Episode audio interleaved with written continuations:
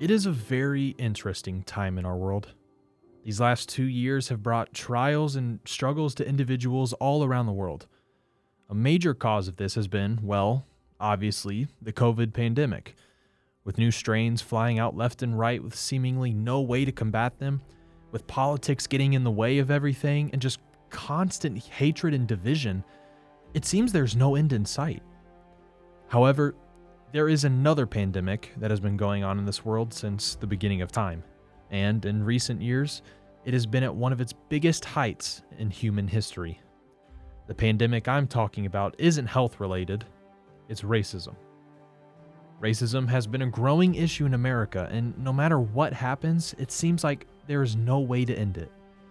Racial tensions have been rising significantly in the past decade, but it hit a boiling point that sent not only this nation, but the world into a frenzy. The murder of George Floyd in the summer of 2020 was one of the most disgusting, saddening, traumatizing, and any other adjectives you can think of times in recent memory. This event increased racial tension to one of the highest points it's been, and I would say, along with many others, has been the biggest event within the issue of racism and discrimination since the civil rights movement over 50 years ago.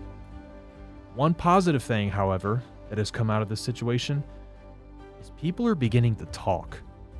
Talk about their differences, their opinions, their perspectives.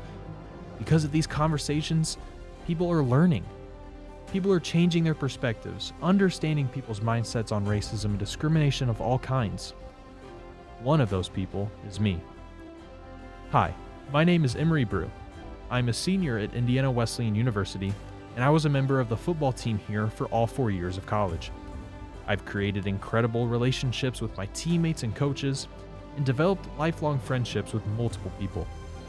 Another thing about me is I'm white. Being a white male, especially in America, things have come easy for me. I have not and will not understand what it means to be a black person in America. However, this podcast is something that I have wanted to create for a while. I want to learn I want to listen, I want to hear, I want to understand. This podcast will detail the incredible stories of incredible black men I have gotten to know through IWU football. I will speak with teammates, coaches, and more in order to help me work to understand what it is like to be black in America. I know that no matter what happens in these conversations and no matter what I learn, I will never completely understand or experience what it's like being black. However, I know that these conversations will impact me and my perspective on racism and discrimination, and quite frankly, that's all I can ask for.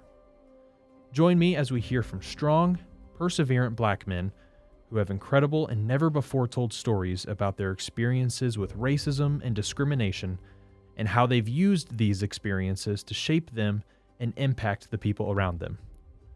I hope we can all hear and use these stories to inspire change and develop forward progress.